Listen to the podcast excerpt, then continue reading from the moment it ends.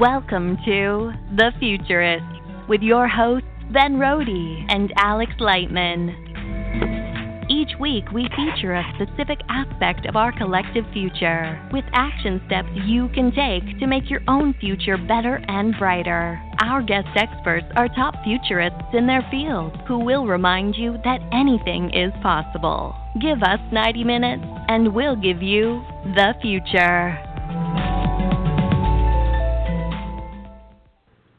Good morning, geniuses. Um, is it a is it a bad thing to call somebody a genius, or to even claim to be a genius for yourself? I'm just I'm like I'm, I'm wondering, and I'll I'll tell you why. Uh, I, I posted a couple posts about face uh, on Facebook about enlightenment and uh, would you call yourself an enlightened being? And it seemed to have triggered a lot of people's uh, stuff and their their own views on what enlightenment is. So I figured we better have this this conversation about it. And I just I think it's funny that people have so much about being able to say I'm enlightened, I'm an enlightened being, or somebody else is enlightened, as though it was a um, you know a horrible thing or this narcissistic thing or a class thing or a I'm better than you thing. And you know, I, I'd like to discuss all of this and the future moving forward because this is this is big. One thing we always talk about is whatever uh, freaks people out, whatever freaks you out, whatever your resistance is, is is where the growth is and what we can move towards. And I'd like to talk about this discussion as though saying I'm enlightened would be the same as saying uh, I'm intelligent or I'm, you know, I'm uh, I, I love my wife or I'm hungry or you know I'm a white person, you know. Uh, so anyway, uh, this is going to be a fun conversation and and and I'll, I think even more importantly is talking about why this is necessary right now for people to find their enlightenment. So we're just we're in a place right now where nobody can seem to figure themselves out, and everybody's taking uh, direction from everybody else, and it's just it's it's been it's been uh, people people don't know which way to turn right now. So anyway, what are your thoughts, Alex Lightman? Uh, well, that's that's uh, Ben Rhodey who is just speaking. I'm Alex Lightman. Hello. The show is the quest for spiritual truth, and uh, the future of the quest for spiritual truth. And I guess we could start with what our own uh, journeys have been in searching for spiritual truth. Um, I went to Catholic schools as a child. I went to Blessed Sacrament in Alexandria, Virginia, uh, where the the we had a surprising number of books that we read were fantastic literature, like uh, Chitty Chitty Bang Bang and uh, hmm. uh, Charlie and the Chocolate Factory and things. So I learned my love of fiction at a Catholic school. And I thought that was actually pretty useful because uh, much of what is in the Old Testament and the New Testament is fiction. Uh, in the beginning, there were thousands of gospels and various groups and councils, what we would call advisory councils now, uh, or boards of editors determined which ones would be there. But it's not unlike the editors at Marvel Comics right now, who have to occasionally do a reboot of the whole universe. Or in DC, they had Flashpoint and the New 52, where they changed the origin stories to update them and make them fresh.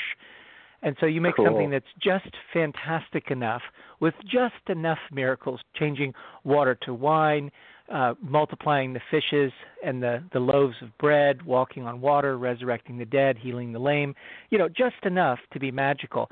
And that's sort of the secret of the Song of Fire and Ice, the Game of Thrones. It's just enough magic. You know, there's some dragons and there's some some basically zombies, ice zombies, um, the White Walkers and but you know most of it seems grounded in reality so 10% magic 90% things people can relate to seems to be the good way of making fiction that people can um, can rally around but I think that ultimately we find that what what we're told by our parents, we're told at least in the United States about the Easter Bunny and especially the lie of Santa Claus.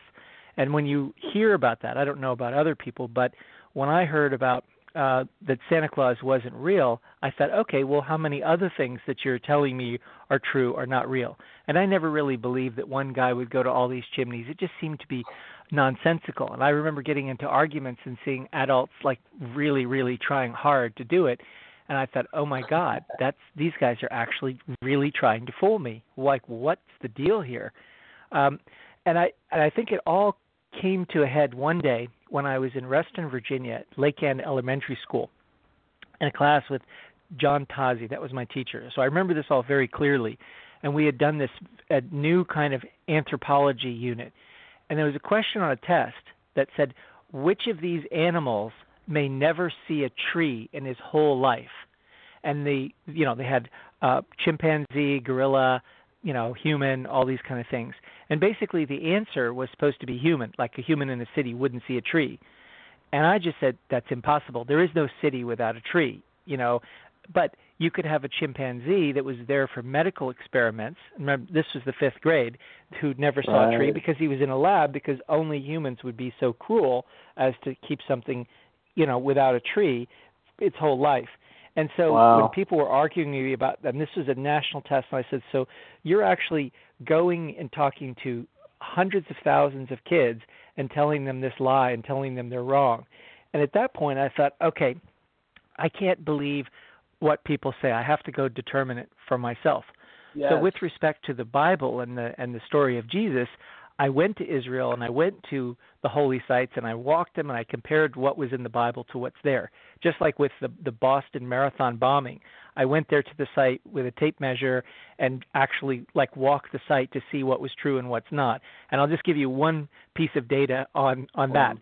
One of the bombs went off right outside the window, the giant window of a candy store and I said, "Oh, did you replace the window?" And the person working in the candy store said, "No. Why would we replace the window?" So supposedly a bomb goes out outside a window that's about 10 feet high and 12 feet across, and it doesn't even have a crack in it. That's pretty funny. So uh, you know you have to go and walk things and look at them for yourself because what you hear yeah. may or may not be the truth.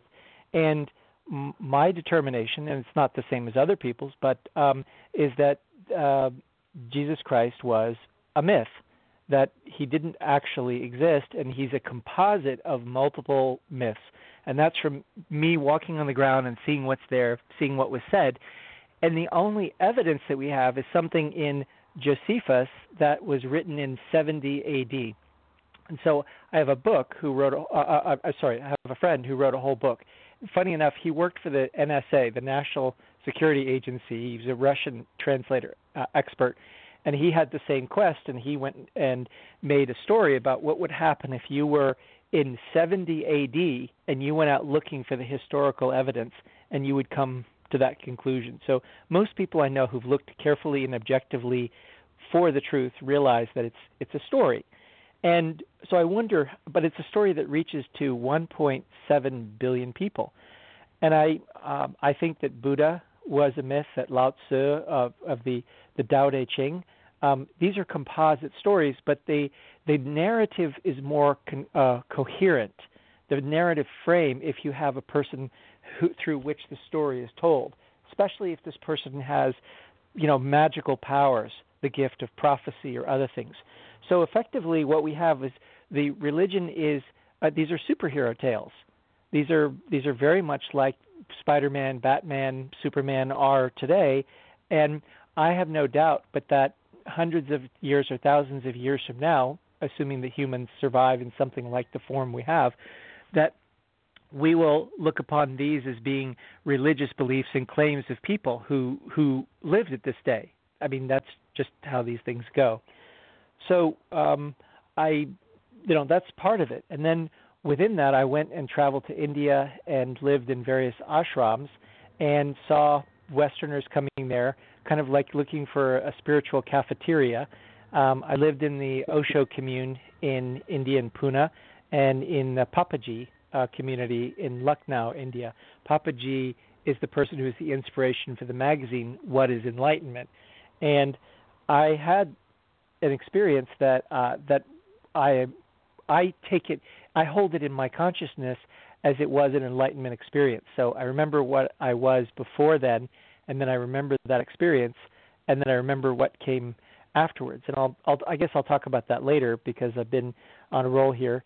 So Ben, what what has been your what have been your motivations for your search for truth? Like what set you off in this path? You were um, you you are one of the most open-minded people that I know.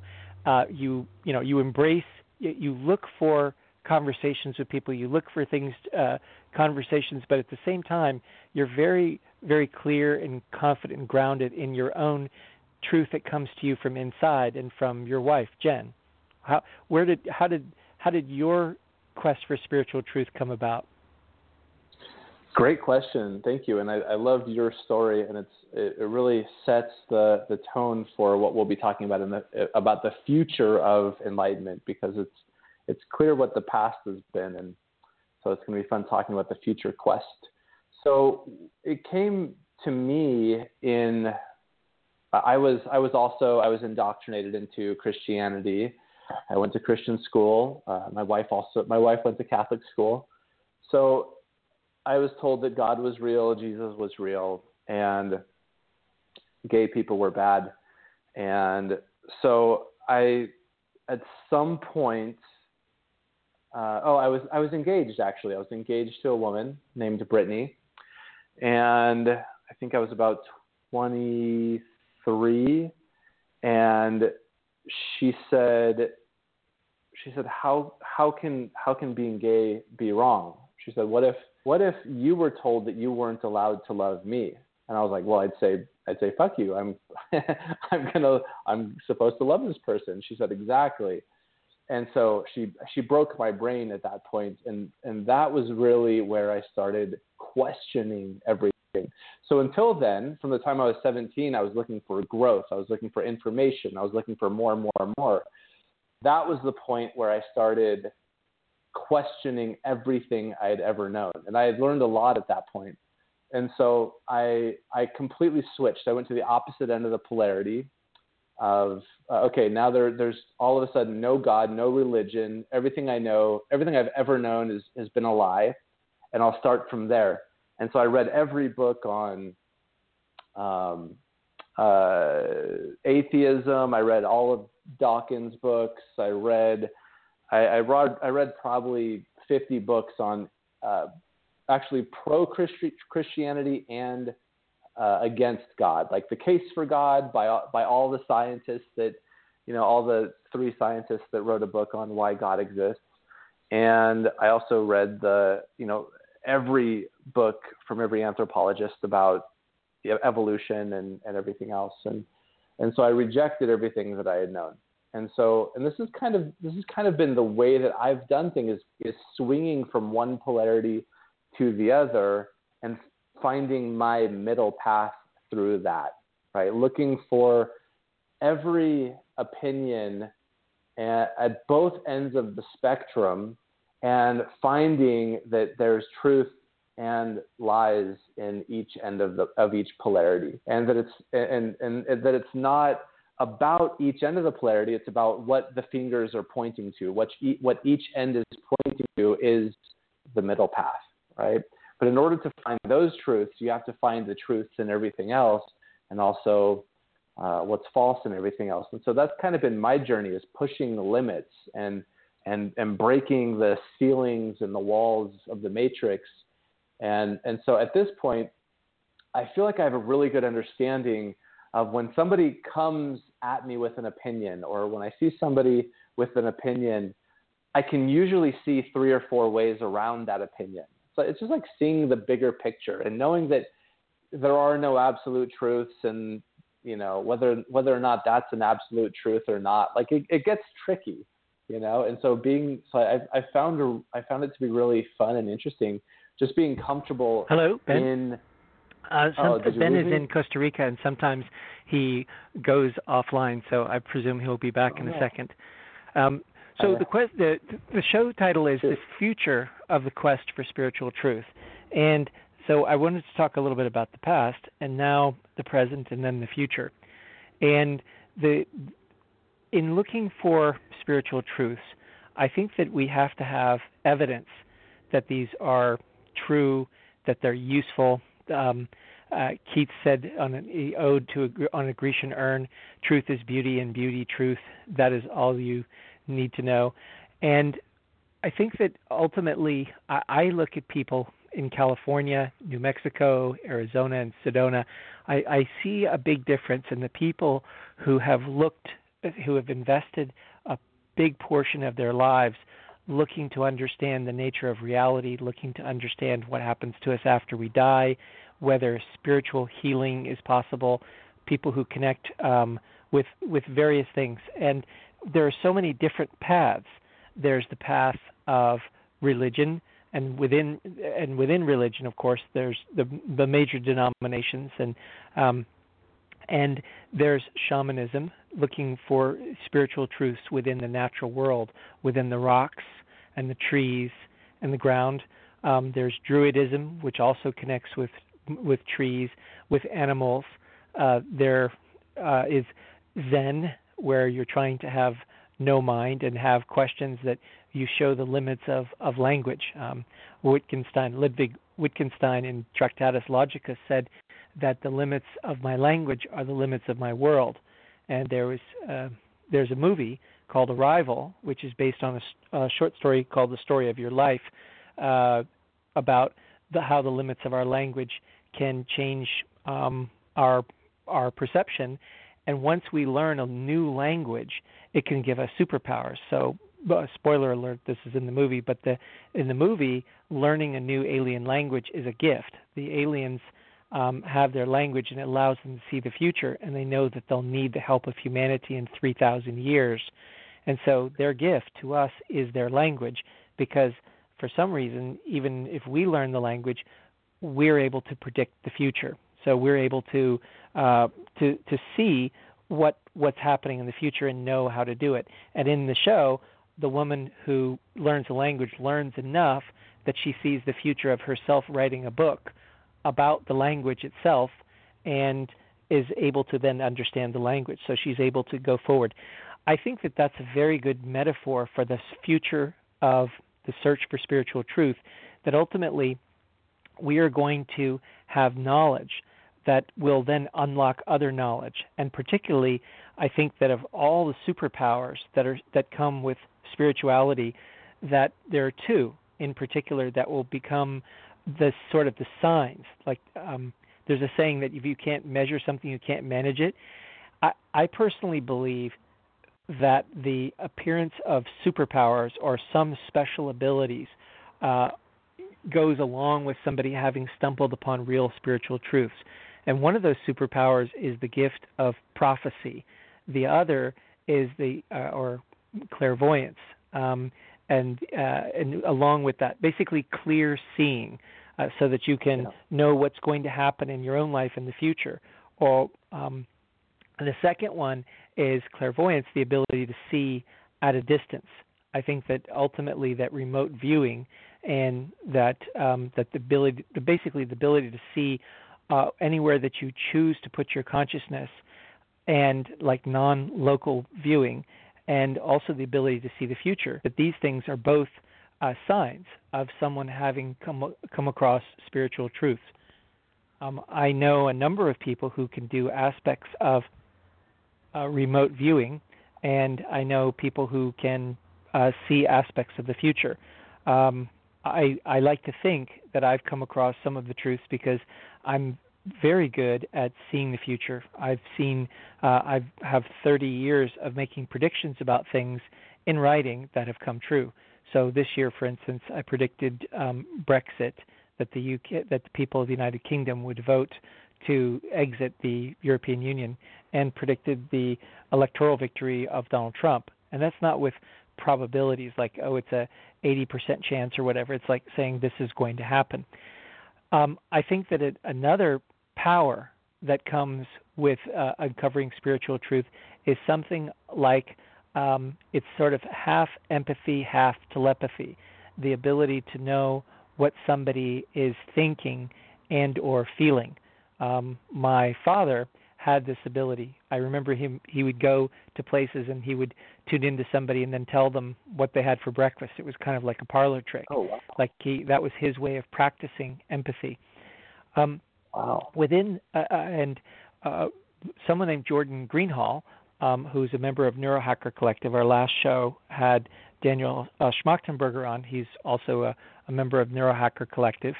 And uh, Jordan Greenhall said that if you didn't predict the election, that you, if you didn't get it right, that there was something about your sense making um, apparatus that was broken, and that same sense making apparatus could, um, was not going to be able to help you figure it out. So you had to take some time and, and develop a new way of thinking, a new way of making sense Good. of things.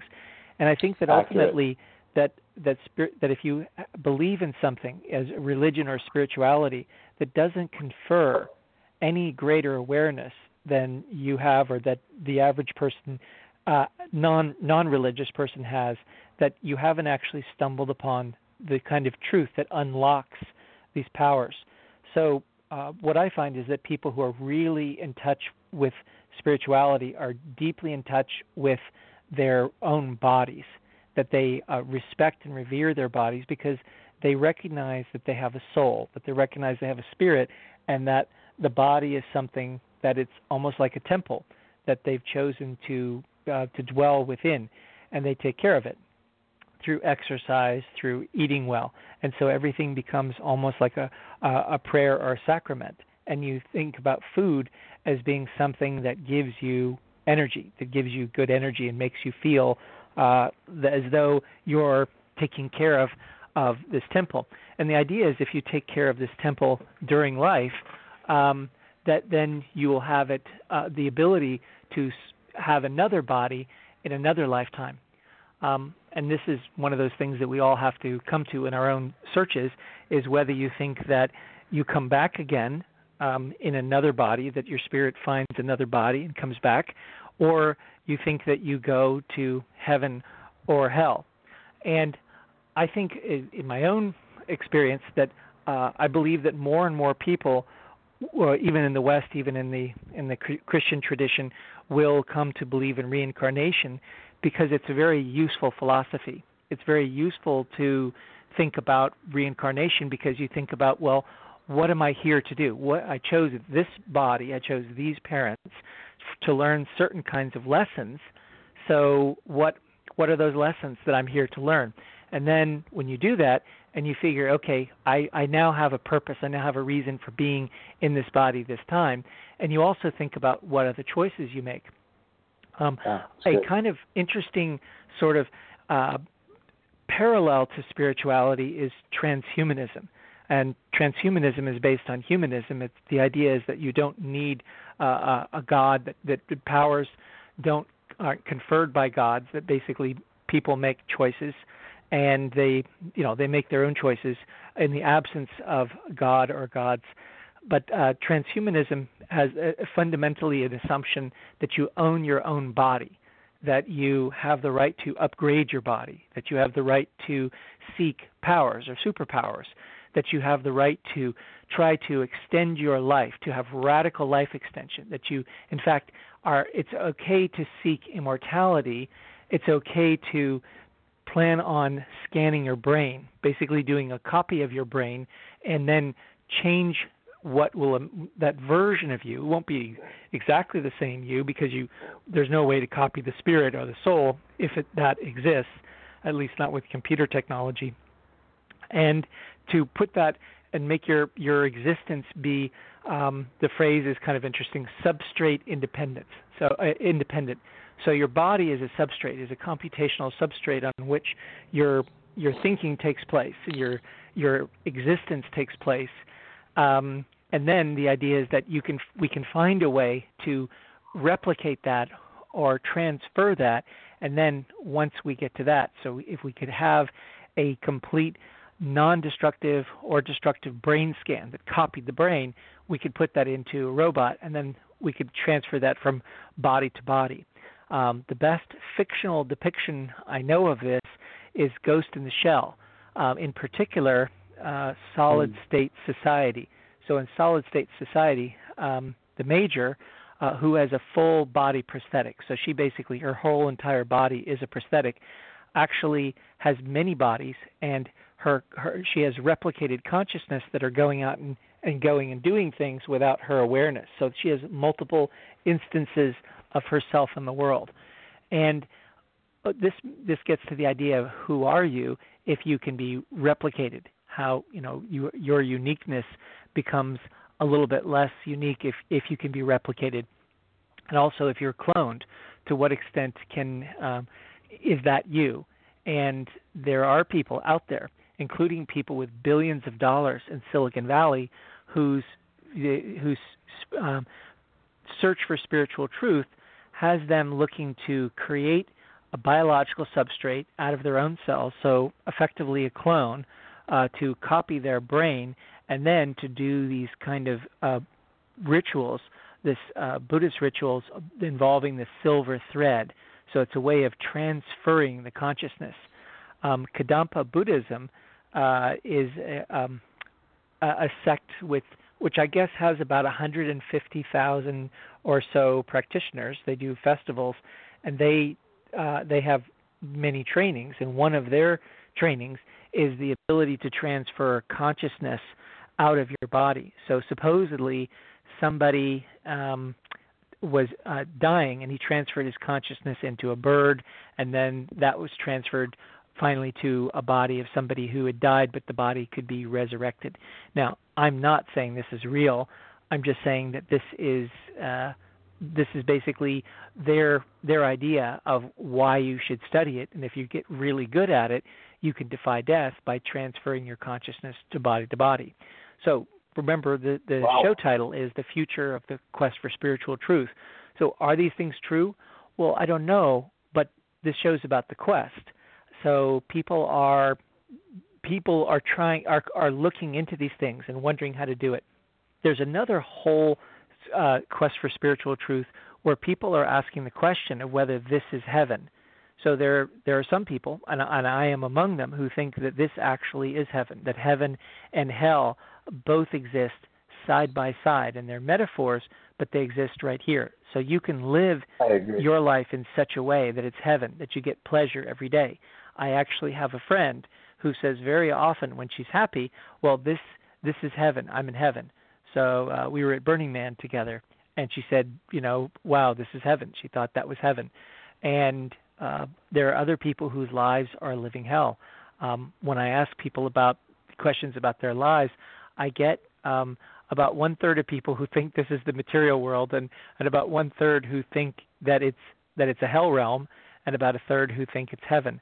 And I don't know why we don't talk more about that, but to the extent that you believe that this is heaven and you act as if it's heaven, then you're going to have a different experience than people who believe that it's hell.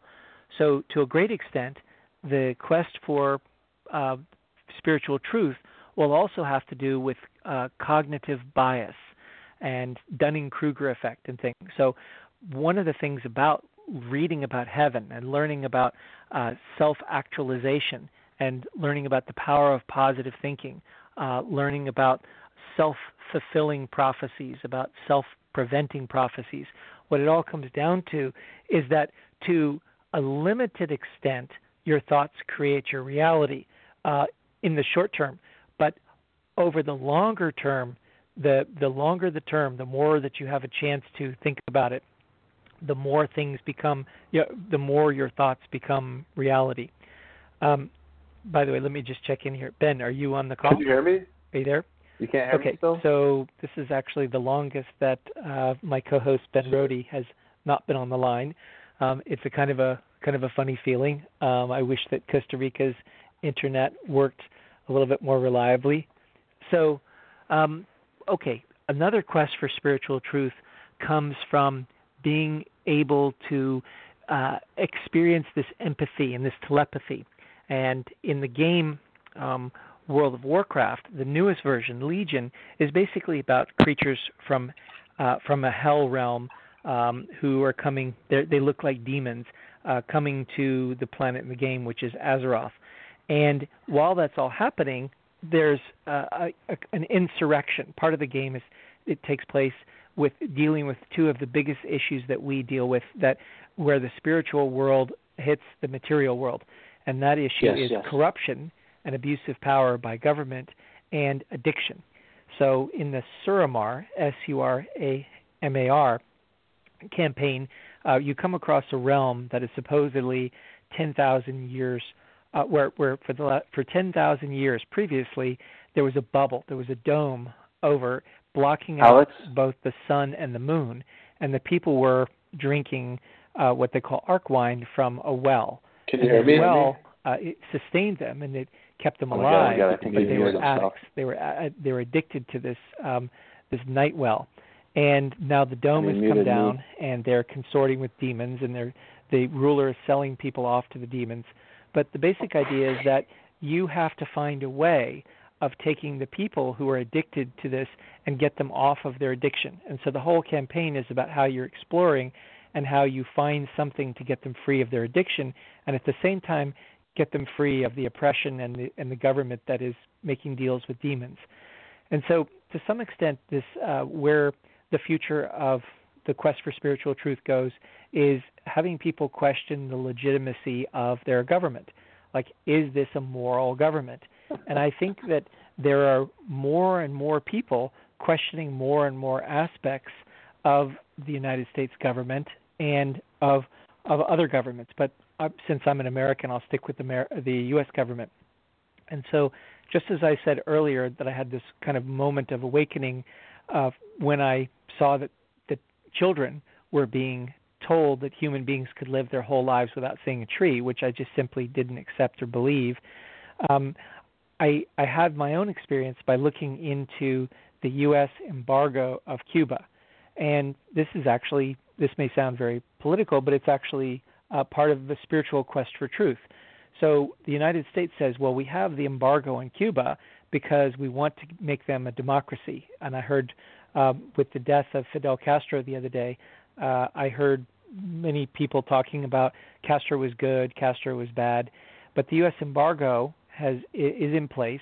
Um, President Obama um, has signed it into law by executive order uh, in September of 2009, 2010, 2011, 2012, 2013, 2014, 2015, and 2016. Uh, so he signed it into law every year that he was in office for another year by executive order. At any given time, he could have signed an executive order doing what he did a few weeks ago, which is to say it should end. So, what is this embargo of Cuba? Well, for one thing, it is we've changed the goalposts and said what the reason was uh, more than than four times, and it depends on how many different things you look at. But fundamentally, we keep changing the supposed. Okay, so I just uh, kicked Alex off so he can call back and unmute me. Uh, my internet's been working really well the whole time. I think he just muted muted the line so he couldn't hear me talking. Anyway, uh, he'll call back and then we'll we'll have a conversation again. Until then, I've got a lot to say. This is such a fun conversation for me. I don't know how we ended up talking about Cuba. I'm sure he was going somewhere with that. So here's here's what I've noticed is that everybody has their own opinion about what enlightenment is. Everybody has their own opinion, and they think that their opinion is truth. And if, if you don't know what I'm talking about, just look at my most recent Facebook post that has hundreds of comments on it about enlightenment. It's, it's the post that says, Are you an enlightened master? And it was really triggering for people. And it's interesting to notice what triggers people and then to kind of try to understand why. So, in understanding why, you have to actually kind of know the people, or at least pick apart what they're saying. Okay, so Alex, are you back? Can you hear me? Yes, I'm back. Oh, hi. Did you go on when I went off? Uh, no, I was on the whole time. You just had me on mute, so I, I just cut your line so you'd call me back. Oh, okay. I didn't. I don't even know how to put you on mute. Oh, I, I, don't know. Okay, hello. Welcome back. Hey, we're back. so anyway, I'm talking about I'm talking about my my Facebook post, um, and and so okay, what what I what I really uh, what I really am understanding is that there's no one definition of enlightenment. There's no one definition.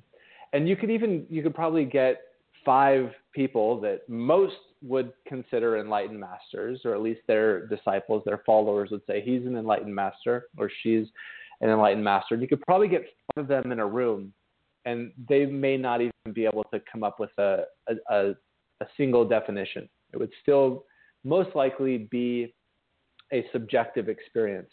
And so, what my thoughts have been is that enlightenment is a subjective experience. And so, for somebody searching, somebody on this quest for spirituality, one thing they can do is find somebody that resonates with them. People look to us for truth. We don't have truths. We don't have absolute truths. We have something that may appear to be true in the moment.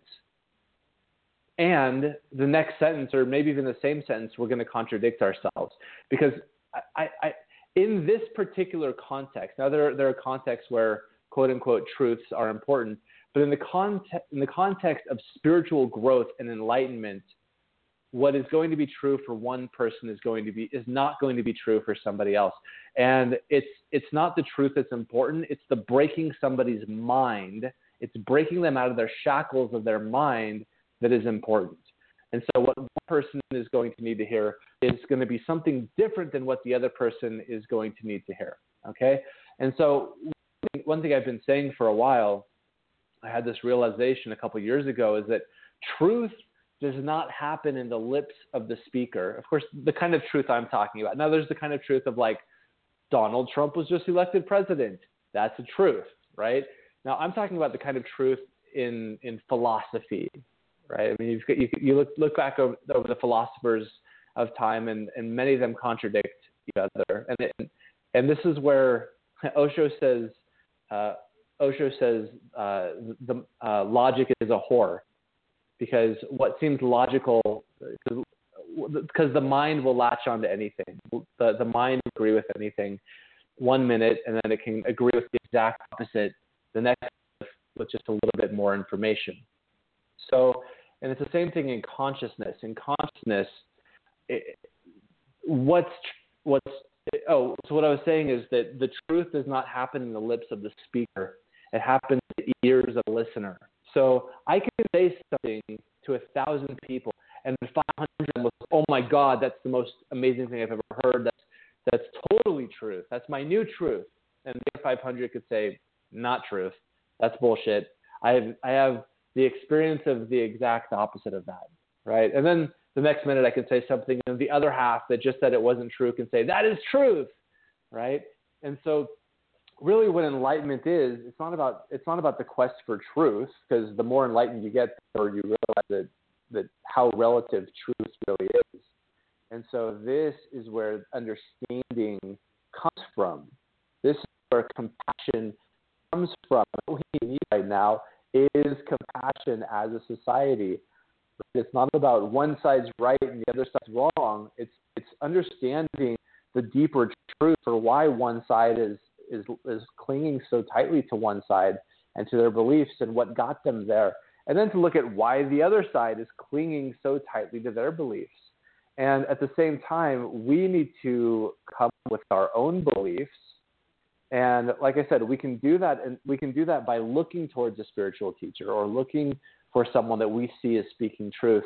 And at some point, we're going to soak all the truth from them that, that we can. And what I say is, become forehead to forehead with this person, and you've learned all that there is to learn from them. That is when you have to become your own enlightened master, right? So if somebody's look, you know, if somebody's a Buddhist and they're looking to attain, attain enlightenment by becoming the Buddha, at some point they're going to learn all that there is to learn from their spiritual text, and they're going to need to look for their own understandings through their own experiences. That are unique to their own time periods and their own situations that they're in right now. So mine and Jen's truths and Alex's truths are not truths for everybody. There are going to be occasions where the exact opposite is true because people are on different paths. People will find different paths to enlightenment. And so one person, person's path to enlightenment of going and, and meditating on top of a mountain for 30 years is going to be perfect for some people. And it's not going to be perfect for everybody else. That is not my path. My path is to have a wife and three children and to have a life and to have friends and to have a radio show and to go speak on stage. That is my path. And I've used sexuality as my path to enlightenment. And I've used my relationship with Jen as my path to enlightenment. And I've used even before I before I before I met Jen, I used sleeping around with a lot of women as a path to enlightenment. And that got me to the place where I could then go to the other end of the spectrum, right? Again, that was just one end of the spectrum, having lots of partners. Now going to the other side of, of, of saying, look, I've had no partners and I've had a lot of partners and I've had only one partner. What do I choose? I'm not owned by anything. I'm not controlled by anything. I don't have the compulsion to do one or the other. I am choosing to have this relationship. And so, in order to fully be an enlightened being, under my definition, my definition that you can choose to take or you can choose to have your own definition. My definition is when you're no longer owned by anyone or anything and you have no compulsions one way or another. You're free from your compulsions and you're free to choose one thing or another. You're free to choose to be the God or to, to be the devil. You're free to choose uh, up or down or left or right without needing to do one thing or another. And the way that we learned this was by uh, burning down our life again and again, again and again. So we burned our job to the ground. We burned our our our our, our, our old lives with our old friends. We just burned it to the ground, and all the fear that comes up around uh, why I need to stay in this relationship and why I need to do this or that and why I, ha- I can't say this or I have to say something else it's all a lie. Have to do anything. And we're, we're at a time right now where people haven't been speaking up, or they've been speaking up based on what they thought they knew, or what they've been told by their parents, and that my side is right and your side is wrong. But they haven't seen the bigger picture. And so, I, so right now, I'm, I'm in my, I'm in my home in Costa Rica, and I'm looking out over my balcony, and I'm, I have a view of my pool, and I have a view of the entire city. I have an amazing vantage point to be able to see everything as it happens. And this is part of the reason that we felt the need to move out of the U.S. is so that we could have this this different perspective from outside of what's happening. Because we've had the perspective of what, what's inside and what our truths are from within. And we needed to say, okay, burn this life to the ground and create a new identity as, as a couple, family that lives in, in Costa Rica. And so from here, we're able to see entirely new points of view. And it's at the point where it's really hard for me, it's almost impossible for me to tell who's on what side because they both merge for me. So I'll see a political post, and like I saw a video on, on Breitbart the other day and I was like, wait, what side is Breitbart on? Are they supposed to be liberal? Are they supposed to be conservative? Are they like, I, are they? What are they? I've seen I've seen so many people uh, praising Breitbart, and I've seen so many people anti-Breitbart, and I can't tell which side these people are on, right? And so this is kind of where I feel like everybody should be, is where they can't even tell sides anymore. And like who's like I can't tell who's rioting. Are they Hillary supporters? Are they Bernie supporters? Are they Trump supporters? Are they anti-Trump? Who's rioting? And what are they rioting for specifically? Right? And so it, this is this is like the inquiry. I think we're at a time right now where we've all pretended to know. And like Alex, like you were saying about the cognitive dissonance that people had, where their picker was off. This is what we this is what we've called it with relationships uh, actually, I think I got this from a friend of mine. Your picker's off. I may have gotten it from my dad or something. I can't even tell. But Jen and I call it your compass compass is off. If something happens and you're like, whoa, I didn't see that coming, it's because your compass is a little bit off. And so this is a, a point where people have been so addicted to their point of view as being reality really requires people tuning their compass a little more. And and and like your friend said alex uh, to a place where we understand that maybe we don't have all the answers and that that's where the real answers lie because that's where we that's where we stopped being owned by opinions other people's opinions. And we stopped being owned by uh, what other people consider as truth because you know I, I can get 10 messages in one day with 10 people giving me different opinions of theirs that they think that i need to live by and so I, I have very few people in my life that I actually choose to live by their very carefully. Alex is one of them. My wife is one of them. And Atia, our, our, our business partner, is another one. Right? And it's interesting because all three of, of you, Alex, Jen, and Atia, often have very different viewpoints. And I like that. I like that you're not all telling me the same thing. And I like that I can see three different perspectives.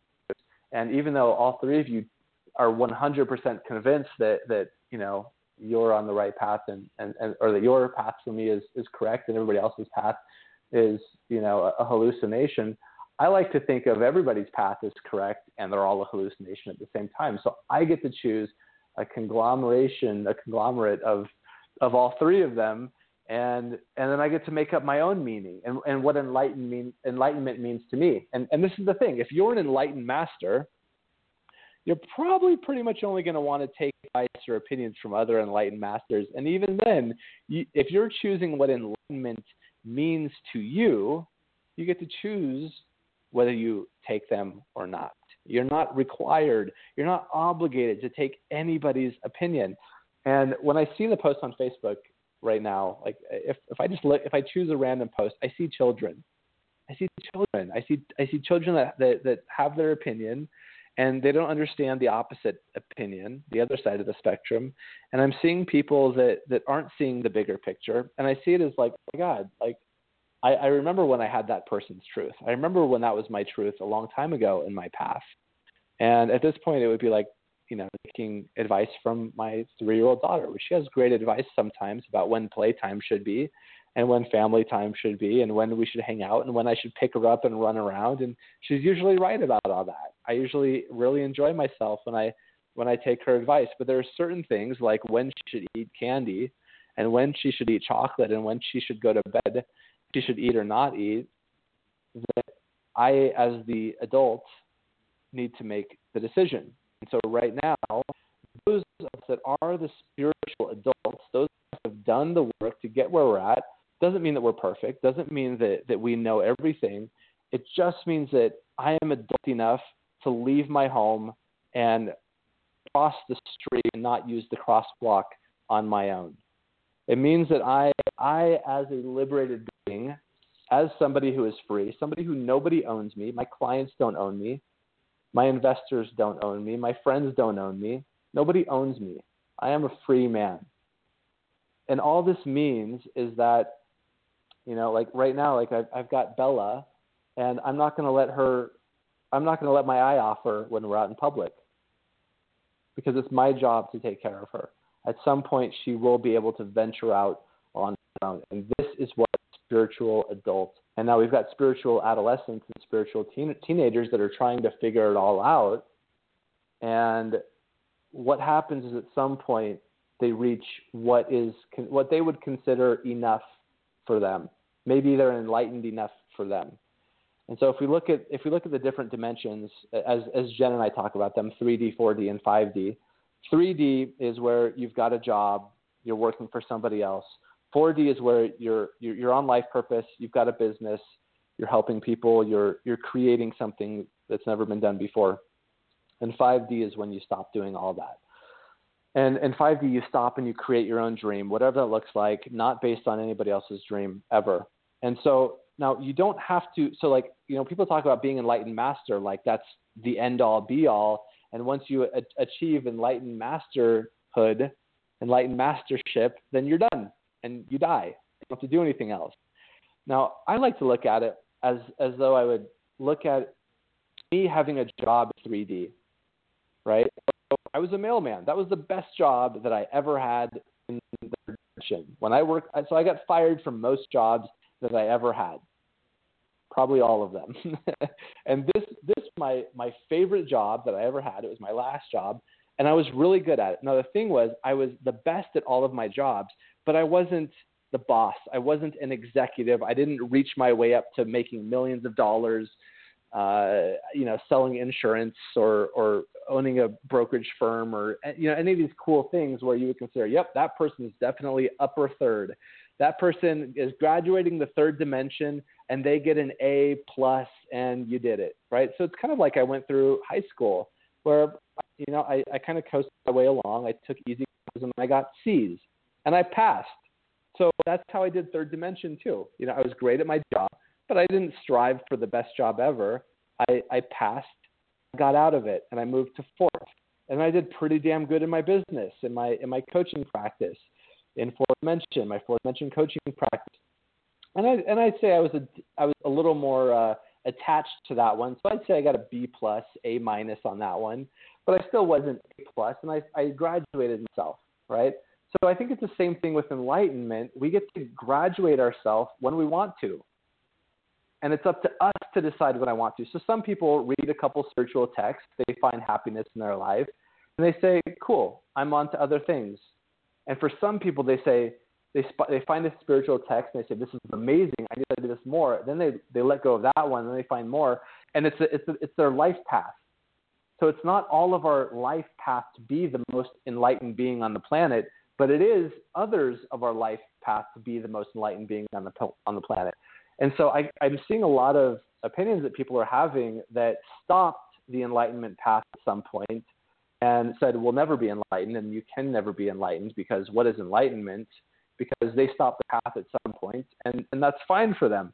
But it can't become an absolute truth. That is where that is where the enlightenment dies. So by saying you can't be enlightenment, you're actually killing enlightenment for yourself. I'm not gonna I'm not gonna buy into I can't be enlightened. right? I'm gonna I'm what what my point of view is, and I hope it's helpful for everybody, is and I want to hear your opinion, Alex. My point of view is I was born enlightened. I was born free. Now, of course, I couldn't move in my physical body. I wasn't free in my physical body, but my mind was free. My mind was completely empty. I had I had nobody else's thoughts, opinions, beliefs, and and then what happened is people dumped all their beliefs on me and then i and then i i've been carrying around their beliefs. And so so in my in my humble opinion my path to enlightenment has been emptying out my mind of everybody else's opinions and everything that i thought i know so that then i could co- connect new collect new ones. And in collecting new ones my only my biggest qualification is is this expansive to me? Does this feel expansive or does this feel contractive? And oftentimes, most people's opinions feel contractive. So, um, anyway, Alex Lightman, can you hear me? Yeah, I hear you. I've heard I heard everything you said. Yeah. Great. Awesome. All right. What do you think? And and what's your definition of enlightenment? Well, my experience of enlightenment is what I have. I if I have to give a definition, then it becomes dry and more like literature. And so when people talk about enlightenment, they mean a way of being that uh, that uh, is visibly more advanced, evolved, evolved, and uh, free of the normal ability for your emotions to take charge of you. So Great. the people in some of the ancient Hindu texts talk about the mind as being a team of wild horses that take you dragging into all directions. And so I guess the first part is that your mind is not going to go in directions that you don't consciously want or is not there as part yeah. of your choice. So, so for instance, I know people who say, "Oh, don't, you know, I don't want to see scary movies because I think about it afterwards." I, I actually go see horror movies just because I use it as mental training to then to say, okay, now I'm consciously not going to think about it again. And I know that if I if I have images that are persisting, that I'm not in a state of enlightenment. Uh, the Germans have a word called Ohrwurm. It means earworm, and that is when you have a piece of music or something playing in your head over and over, and you're not able to do it. That's actually not being in a state of enlightenment because you're you're having things bubble up from your unconscious.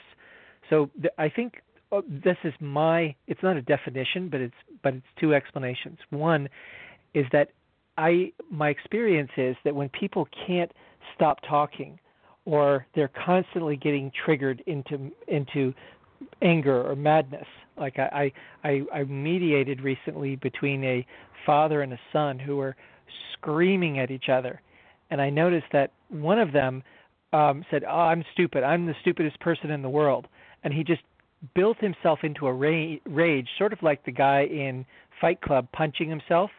So he kept on mm-hmm. insulting mm-hmm. it, and I could I could just see the split in his consciousness. That one part of him was calling himself names just as a kind of a rhetorical technique, but there was another part of his brain that didn't realize it was him calling himself, and so he was reacting in the call as if the other uh, as if the other person was saying it to him. Wow. And so he's getting madder and madder because he he booted himself like an auto boot in a computer into fury, and I guess that's a technique um, that he learned in his life to do it, but that's not enlightenment. So my experience of enlightenment with uh, with Papaji was that um, I said, look, I've been here for a while. I, I see all these people going at the tikana, you know, talking and laughing and and drinking bang lassis. So you could drink bang lassis, and bang lassis are pot milkshakes. And and it was you know it's like it's illegal. You just go there and you just have you just get stoned on these nice. pot uh, these pot milkshakes. And I was I wasn't there for that. And I said so I want to have the direct experience of enlightenment. And so Papaji said started taking me through a sequence. And this was a long time ago and he says okay so um what he started talking about space like there's a space in the room. And then he was talking about how what happens when people have a lot of money? They they build palaces and mansions and why? Because they can have more and more space. So what he took me through was this process which i'll just summarize very quickly. I'll take a one hour process and do it in less than a minute where he said so the more wealthy people are the more and more they create empty space around them for instance if you have a big estate with lots and lots of acres and you make gardens what you're doing is you're actually making it so that what could be space occupied by other people or buildings is in fact occupied by nothing. Because the ulti- ultimate luxury if you have uh, m- enough money to do anything is to have nothingness. And similarly lighten- enlightenment is diving into the nothingness. And he said now there's now imagine that there's nothing right this is you know uh, the, there's nothing like you're in space and there's nothing there and i know because i've studied these things that the average density of space is one atom, which is really tiny per cubic meter of space. So the vast, vast, vast, vast majority is empty space. 99.999999999% empty. And, you know, like having something is very, very rare. And also, 99.99% of matter is in the form not of solid, not liquid, not gas, but of plasma. It's basically like on fire like if fire itself is on fire. You know it's it's just not the normal state of matter. So the to realize that there's nothing here and that there's never been anything here because nothing can come out of nothing and that there never you know there never was or will be anything and to basically imagine that there's absolutely nothing never was never will be just the complete emptiness. And now recognize the miracle that there's something here. Recognize that there's anything at all even one atom that one atom exists is a miracle. Now imagine that you know that there's lots of atoms around. Now imagine it's it's like that you're here and you're able to perceive it. And so what happened to me in that moment when he took me through that process was really getting because i could he had the ability to fill my consciousness and like you know I guess transfer his consciousness and make me feel this vast spaciousness inside of him because he re- he was the real deal, and I realized how inc- what an incredible miracle that anything exists at all, and then a miracle on top of a miracle that life exists, and then a miracle that Earth exists, and then a miracle that I exist on Earth. And so it's like miracle on top of miracle on top of miracle on top of miracle. And I and I was in this state where I just had had such deep appreciation and love and gratitude. And it lasted for probably about 20 hours because foolishly and stupidly instead of like you know chilling out and enjoying this heaven on earth feeling i took a train from lucknow to gorakhpur and the train i think it was supposed to, the train car was supposed to have 80 people and it had like 320 people all shoved together and my girlfriend was with me and you know guys were pinching her ass on the train and she was crying and and I was still in this state of like oh, blissful nirvana. But you know, eventually I noticed like my surroundings, like oh shit, I'm in like a concentration camp car. You know, I mean, I'm in the worst circumstances of my whole life, and I've been blissing out for like six hours. But this is actually no fun at all, and so it kind of you know took me out of it. So I know and I and I've never really had it again. I never went back to see Papaji. He's he's died. I never I never went and found a guru. But I know from that experience that the sense of enlightenment, I know what it is. I've had that taste and it's lasted me. It's like this well that I can drink from and be have my thirst quenched very very very well. I know that that's there. I also know that I want that I'm here to explore the material world, to to write books, yeah. to speak, to do these things. But to know that that I've never lost the sense that this is all an incredible miracle, and that really that parallel to this existence is this reality where there's nothing, nothing at all, and never was and never will be. Wow, that's so cool. That's so fascinating. Do you want to hear my enlightenment story? Well, it leads to it. it sure. I, I wanted to say two things real quick. One is that this leads you to have this sense of objectivity and detachment because I don't get I don't buy into the same drama that other people buy into because I realize what a miracle it all is. Like mm-hmm. the miracle is that existence is here and that you know that the fact that somebody if somebody doesn't like who's the president or who's their senator or what the tax situation is you know or immigration or whatever whatever pushes your buttons that it's all good existence like there's something here and the second thing is um right. I, I think about this talk by Neil Strauss at Dave Asprey's Bulletproof Biohacking Conference, and I was wondering because he wasn't really a biohacker, what the hell Neil Strauss was doing as a keynote speaker. He just seemed like the odd duck among all these people right. talking about how to have your diet and your exercise and your food and be bulletproof and have your coffee with butter and coconut oil and all that. but he said something that's really resonated with me more than anything anybody else said. Wow. And he said, eh, amidst all these things talking about how your parents screwed you up and dating screws you up and sex screws you up and all this he says the real goal of having relationships and having this and going through all these experiences which he diagrammed out is to not have any buttons left to push. In other words somebody can try really hard to get you happy or mad or trigger you and it just doesn't work.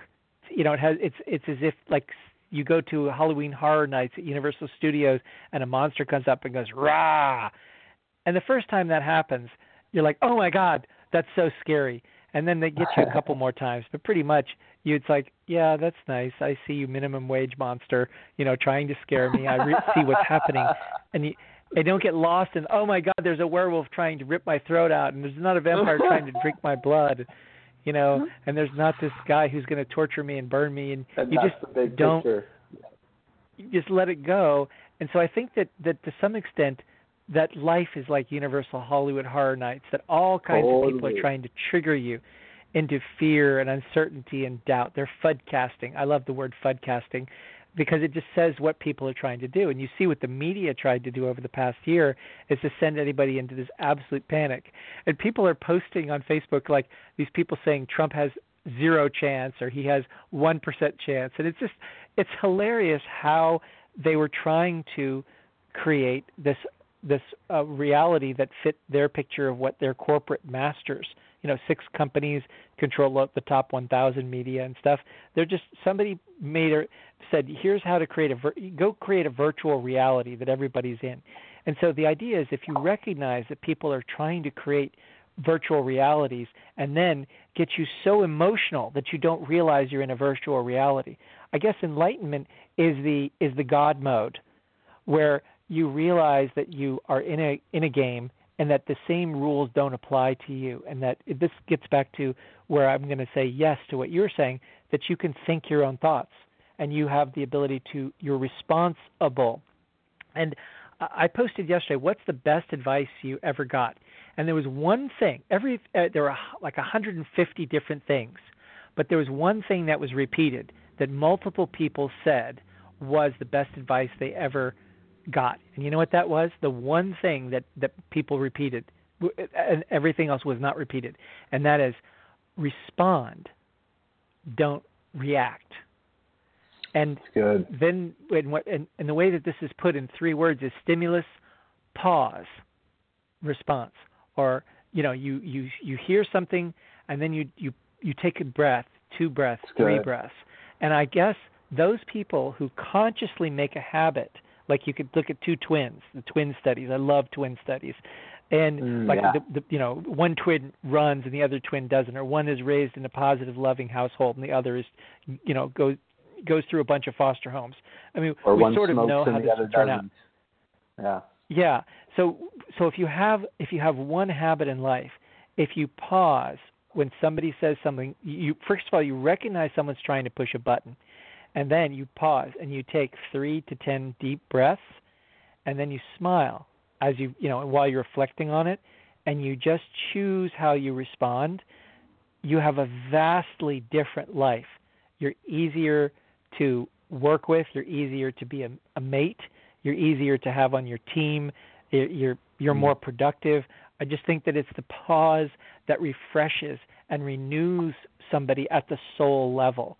And then we, we we have a practice of our show where we say that there are three things people should do. Normally, we have another guest and we ask them what are three things we should do.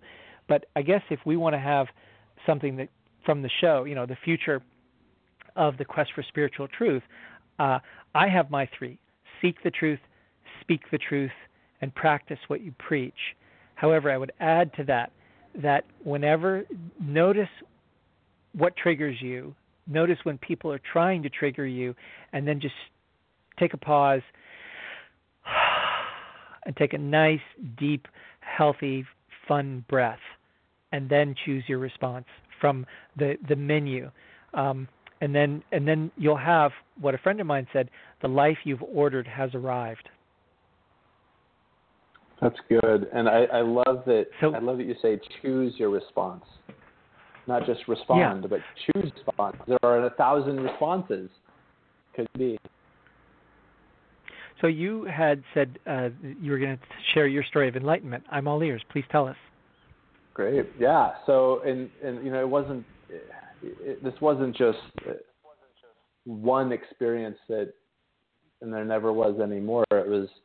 It wasn't like one experience and now I'm enlightened forever. It, it, it's like I, I call it I call it my levels of top security clearance. Like I've been I've been giving given higher levels of top security clearance, right? And so when I was about 25, I I left my fiance that I talked about earlier, and I moved to Florida to try to get on a boat to the Bahamas. And I didn't have I had no plan, not a, not a single plan. And so I ended up uh, bouncing at a strip club for a while. I, I, I answered a I, I, I saw an uh, article in the paper about the strip club that had just gotten shot up. Three of the bouncers had just gotten shot, and so I, I I was like, oh, cool, I see an opportunity, and so I showed up and I said, I hear you're looking for bouncers, and so they hired me, and so I stayed there for a while, and as I was trying to figure out my next steps, as I was putting in applications to get on a boat, and at one point I was like, okay, I, I don't want to do this anymore. This isn't why I'm here. I don't want to get. You know, it was it was too much, and so I spent the last of my money. Uh, my my motorcycle broke down on, on my on my way to. I was going from Florida to Canada. My motorcycle broke down the day of the day I was going to leave. So I I bought a bus ticket, spent the last of my money on a, my cash on a bus ticket, and I had about actually I had about sixty dollars worth of ones in my pocket. And so by the time I got to uh, Canada, they wouldn't let me in because I didn't have en- enough money. And so I didn't have enough money to get home. All I had enough I had enough on my credit card, maxed out my credit card with a bus ticket back to New York. And so I slept on the streets in New York for uh, for about a week. And that was an enlightenment experience. And all my friends and family wanted to give me money to send me home. And I said, no, this is what I'm supposed to be doing right now. I've got, I've got nothing to do. I've got nowhere to be. I've got nothing on my schedule. I've got no possessions. I've got, I've got no responsibilities. I've got nothing. And so I just laid in the, in the park and, and read books. I laid in Central Park and I, I, I would climb a, a scaffolding on the side of a, a church, the side of a building, and go sleep 30 stories up, overlooking um, uh, Times Square, and it was just it was a seriously freeing experience, and that is where I I got over my fear of anything. I, I was no longer afraid. Uh, you know, every everybody's worst fear is is losing everything, becoming homeless, and you know, getting getting sick and dying or whatever. And so I got there, and I realized how freeing it really was being homeless, having nothing. And so that changed me forever because just before that, I, I, I, I had a, a business, a video production company that I was trying to make successful, and it just wasn't working. And so I had these big dreams of making money and, and all this. And so this was the other side of the spectrum of just accepting defeat and just surrendering to it and, and, and not letting anyone bail me out either, just being in it and so that was that was my first really big experience. And and then I had to integrate back into uh, life and society. And then you know I've, I've had a few more since then. Obviously another one was when I met Jen. Uh, uh, that was I think my next big one was when I met Jen and everything in my my life fell apart again. And I think that's that's a, a prerequisite for enlightenment is is life falls apart. And one thing Jen said the other day is she said there's almost there's a very only a subtle difference in having a nervous breakdown and becoming enlightened. Because it's all about losing your mind. It's all about losing everything that, that you thought you knew. So when i met jen i lost my mind. We became crazy people. We didn't know which way was up which way was down. Everything that we thought we knew f- fell out the window. Everyone was convinced that we had lost our minds and you know we quit our jobs and started the business and and it, was insanity. And we felt like we were high the whole time. We felt like we felt like reality like like we were outside of reality. We were outside you know we were outside of what our family wanted us to do and what our friends thought we should do. And everyone thought we, we were insane. Everyone thought we had lost it. And we said no there was a higher force guiding us. I know what i'm doing and even if it doesn't make any sense and nobody else understands it, I know what I'm doing. And that that is is when you're tapped into higher self and when it doesn't make any sense. And and then and then my most recent enlightenment experience was about two years ago when we were we were doing business our 4D way and we were doing it the ways that all of our business coaches told us to do it and and we were trying to you know get that A plus in, in the fourth dimension. And you know it, it's it's like it says in the Tao. It says stop before the glass is full. Don't bend the bow till it breaks. Don't sharpen your sword in, until it you know is so sharp that it, it dulls easily, right? And so we had a we had a breakdown. We lost all of our money. We lost all of our clients. Uh, we couldn't make rent and you know our rent was five thousand dollars at the time, and we couldn't even make we couldn't make rent, and and then you know so we felt like we were on mushrooms. Like we felt like oh my god my world is falling apart. This should have worked. And we just like we just laid there on the ground and laughed hysterically for days. For days as we allowed our uh, reality to kind of realign itself. And we had one woman that came in and she she uh, you know after all this and we're like okay well let's go make some money now. And then our next client came in wrote us a check for twenty thousand dollars and we're like, well, that was easy. And and we, we I deposited my check and I got a message from her the next morning and she said, Actually I stopped the check. I don't want to work with you anymore. Boom, we were right back in it, right? It was that enlightenment experience all over again. And so that's when we said, Okay, we literally can't do anything the old way. We have to figure out a new way. And this is where 5D Business School was born. It, it was a, a, new way of doing business that was uh, that were with using uh, enlightenment or using your business as an enlightened uh, feedback mechanism for enlightenment, right? And so I, I actually I heard a story yesterday. uh, I forget the the guy's name. It was it was a, a guru, an enlightened master, and he was telling a story about. He said I was in the market and I was I I met a man uh, selling fruits and vegetables, and I, I could tell he was enlightened. And so I, I started talking to with him, and he said what happened to him was he got really sick, a life life threatening illness, and, and he was going to die. And so he was in the hospital for a long, long time while he was dying. And at some point, he became enlightened, and the illness left, and now he's he's enlightened. So he said, "Yeah, now I I sell people fruits and vegetables, and and every person I give the blessing of a long-term illness." so anyway, there's there's all kinds of different enlightenment experiences, and and and ours have, have, have tended to come through hardships, and, and most most people's have, right? Have tended to come through hardships, and and you know one thing we heard Osho talking about is that there are two ways that, that you can that one reaches enlightenment. One way is snap your fingers, instant enlightenment, everything changes overnight, and that's how it happened with him, right? He was doing a, you know, he had a strict regimen of you know, waking up in the morning at 3 a.m. or 4 a.m. or whatever, and doing yoga and fasting and eating healthy and and and doing his meditations and and then all all of a sudden one day he woke up and he was enlightened, and that was it. And that was that has not been our experience. Our experience has been one experience after another after another, and each level we we reach a new level of understanding that completely negates everything that we knew in the the tier before that, in the stage before that. And so this is where somebody gets enlightened enough to know that they don't know anything because there's always more, right? And you know, we, you can be in more, and, and, to, to have that understanding requires being more enlightened than 99% of the the population, right? Including those that, that say they're enlightened. And so it's it's such an it's such a freeing thing, understanding that you know nothing and at the same time you know everything that you need to know to get you to that next state, to get you to the next stage of the, the next level of your top security clearance. And so, anyway, that's my experience, and uh, I'm I'm I'm trying to figure out a way to do it without more pain. Um, and it, the, the pain gets easier for us. You know, we we talk what, about what pain are you referring to? The confusion. Uh, the, the, yeah, the confusion, the pain of having something fall apart, right? The pain of losing everything, the pain of uh, you know having all of our clients leave, you know, is what happened last time.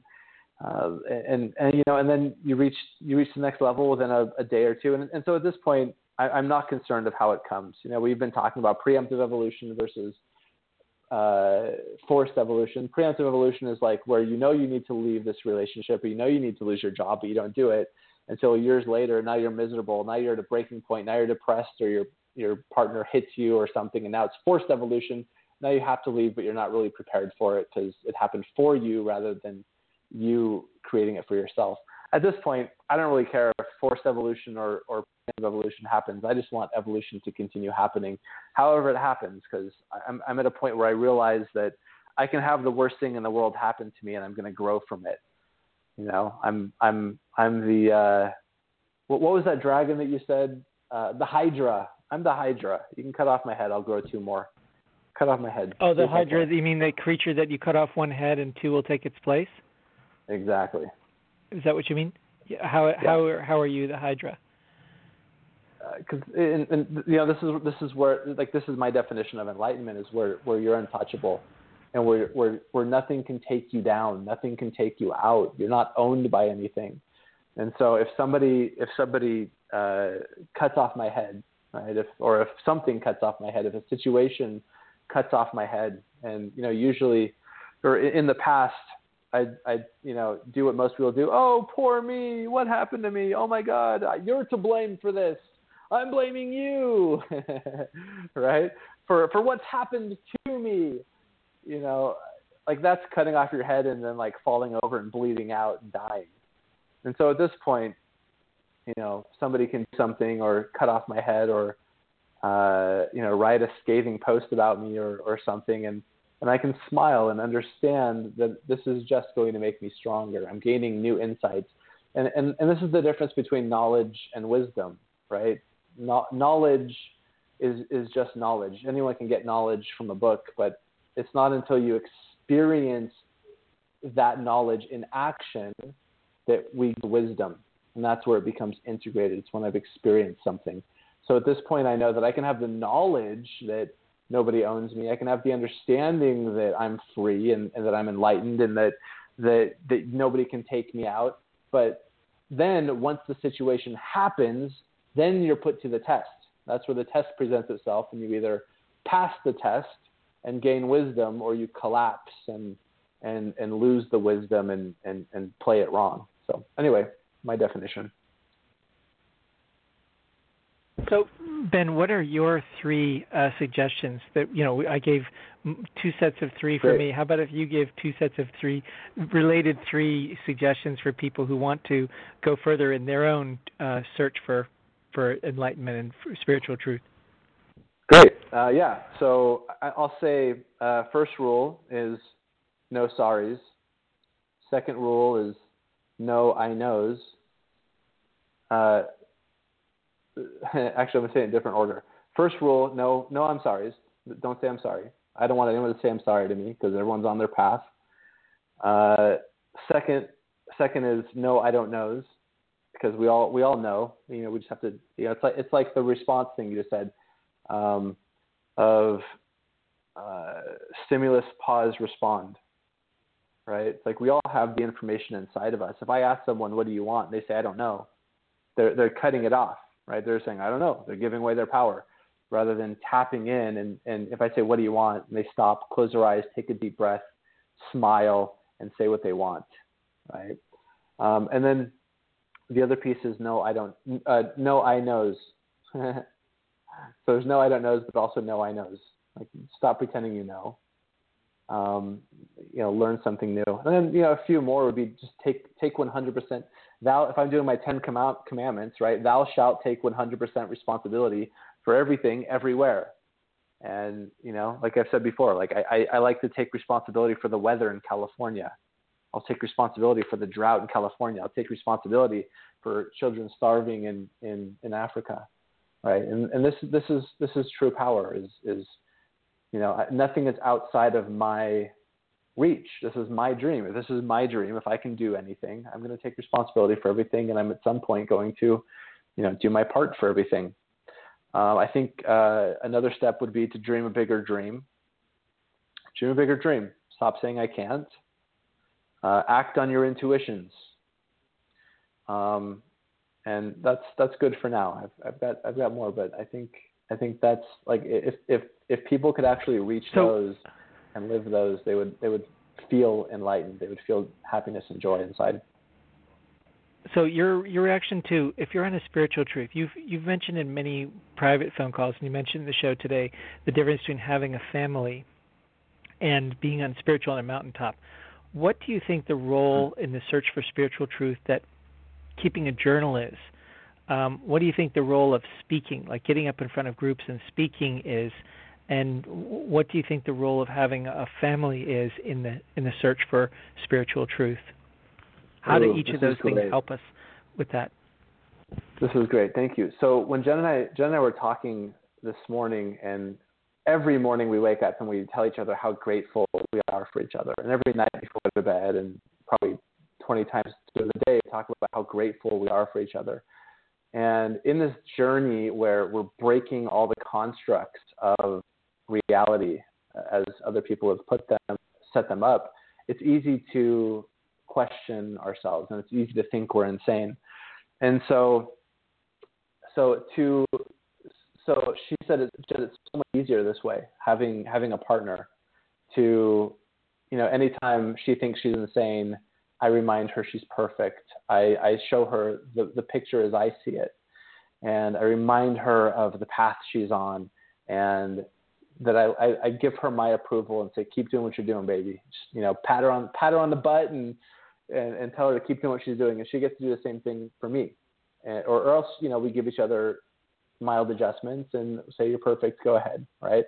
And she said it's so much easier this way, and it is easier in some ways, being able to uh, like like you mentioned what Neil Strauss said, right, about using your tr- triggers, using people that are triggering you, and finding enlightenment through that, right? My kids have taught me how to be patient. They taught me how to relax. They've taught me how to be kind. They've taught me how to play again. I forgot how to play. My kids are teaching me how to how to be enlightened. My business teaches me how to be enlightened, right? Everything that happens in my business, I get to look at it and, and decide how I want to respond. And using everything as a feedback mechanism. Now, at the same time, that also, you know, as we're in the public, we're becoming enlightened masters in the public eye, which has its pluses and it also has its minuses. So at the beginning, the pluses are you've got feedback from people who are defining you. And so it's almost like a, a smoke screen, right? If somebody's releasing smoke around an object that, that has no form, that, that appears to be formless, but the smoke kind of goes around the object. Like this is this is how I see people's perceptions of me. It's it's it, it's not me that they're creating with their words. It's just their perception of me, right? It's the outline of me. And so once I have that, I, I can't keep letting people blow smoke at me. Now I get to go find myself. Who am I to me? I know who everyone else thinks I am, and and who the mirror is, right? And so if I were to look at uh, an enlightened master that went up onto a mountaintop and had no mirrors and was in themselves and, and dealing with their own demons. And like these people got to create who they are. They didn't have other people to create who they were for them. And that's lonely and that comes with its own uh, it comes with its own experience of I mean, being being in in sol- solitary confinement is the worst torture you can do to somebody. And be, you know, being in meditation is often the hardest thing for people, being in that, that isolation, right? And so when you're, if you, let's say you're born on a mountain. You know, I never cave, thought about that. That you just explained to me why meditation is so hard. Is it's a form of solitary confinement. Have did you just make that up just now on the spot? it just came through me. Have yeah. you said that before? No. Really? Uh-uh. I'm, I'm glad. I'm glad you like it. So Oh no, it's it's profound. It's like I wonder why more people don't meditate because meditation is that a longer version of that stimulus pause response, but it's to like your whole day or your whole week or your whole life. And why don't right. more people do it? And the answer is because it's yeah, painful because it's like solitary confinement. Wow, amazing. Yeah. So so this Thank is you. this Thank is, you for that. That's a that's yeah. a that's a juicy bit. Oh, great. Uh, so you know, Jen is so good at being in solitary confinement because she's an introvert for me, being in meditation is is torture because I like being around people. I like talking with people. I, am a people person. I love people. Um, so anyway, so if you could imagine a somebody that's born on the mountaintop and born in a cave and, and now they're an enlightened master, they don't have they they weren't instilled with the perception of what other people think about them. And you know, it, it's almost like if, if you did, they did, they weren't even born with a mirror. They weren't raised with a mirror, and you can't even look inside a mirror to see what you look like physically, right? And so now that is that is one way of being enlightened. And so the the other way is the and it looks like we've got 90 seconds until uh, the feed cuts off for everybody that's listening right now. But just know that Alex and I are going to keep talking, and, and it will be recorded. It will come through when you listen to the recording. So um, we love you. Thanks for sticking with us this long. Um, so yeah, so as far as journaling goes, you know, we have that's a practice that we have people do, and it it it helps people uh, anchor helps people anchor into the third dimension, into reality, the thoughts that they're having and it's also it's it's also so I use Facebook. I use writing on Facebook, and I know you do too, Alex, and, and Quora and, and all these different uh, places that you write in. I use these as my as my journal, and sometimes I'll and it, so every Facebook post that I write, I write in in Notepad on my phone. Jen and I both everything we write, all of our books and courses, we write on our phones. It's just easier for some reason, and so I I write it on Notepad, and sometimes I'll choose to post it, and sometimes I'll sometimes I won't post it. And, but I don't write my I don't write Facebook posts for other people. I write them for me. I write it for my own curiosity, and and so I write it kind of as a journal, and it helps me it helps me flesh out my thoughts. It helps me figure out what it is I'm really thinking. And I'll just like when I feel, in, and I know you do the same thing. I can see it in your writing. You, you you'll write this huge post, and I know you don't sit down with all these thoughts in your mind. Oh, I've got to put down, lay this out step by step. You sit down with an intention of creating this structure, and then it populates itself when you channel it. And so, so well, know, yeah. We and there's many questions that I don't know what I'm going to say until I say it. Exactly. Yeah, that's how your self come through. So, um, did I miss the question? It looks like we've got 20 seconds left. Oh no, we've actually time well, is off on I guess uh, I could say thank you very much for the show. Uh, this is a, I love that you use the show to do what you would like to, to talk about. Um, so, what would you like to talk about next week? I want to do what uh, you said one about of the things going over people's best pieces of advice. I think that's genius, and I think I want to. Okay, I want my so, own first step. Okay, so yesterday I asked, um, after seeing it on the uh, the wall of speaker James Malinchak, uh, he asked what was the best advice you ever get. And I thought uh, I gave him credit and said, okay, yeah, what is that? And that is the the greatest outpouring of response that I've gotten in a while. So people really like to share the best advice they've gotten, and it reminds me of sort of a best practices from my friend David Orban, who who asks on his business card, "What is the question I should be asking?" I think that the best mm-hmm. advice thing is is one of those things. It's it's actually pretty pretty useful. So yeah, all right. So next week is the future of the best advice you ever got. yeah, uh, the future of advice. okay, oh, the future oh. of advice. Wonderful. So I'll I will uh, talk to you then. Thank you for uh, if you're a listener. Thank you very much. We really appreciate um, your thoughts. Feel free to interact with us on our Facebook page or on Ben Rohde's Facebook page or Alex Lightman Facebook page. Thanks very much. Have a good week. Love you all. Bye.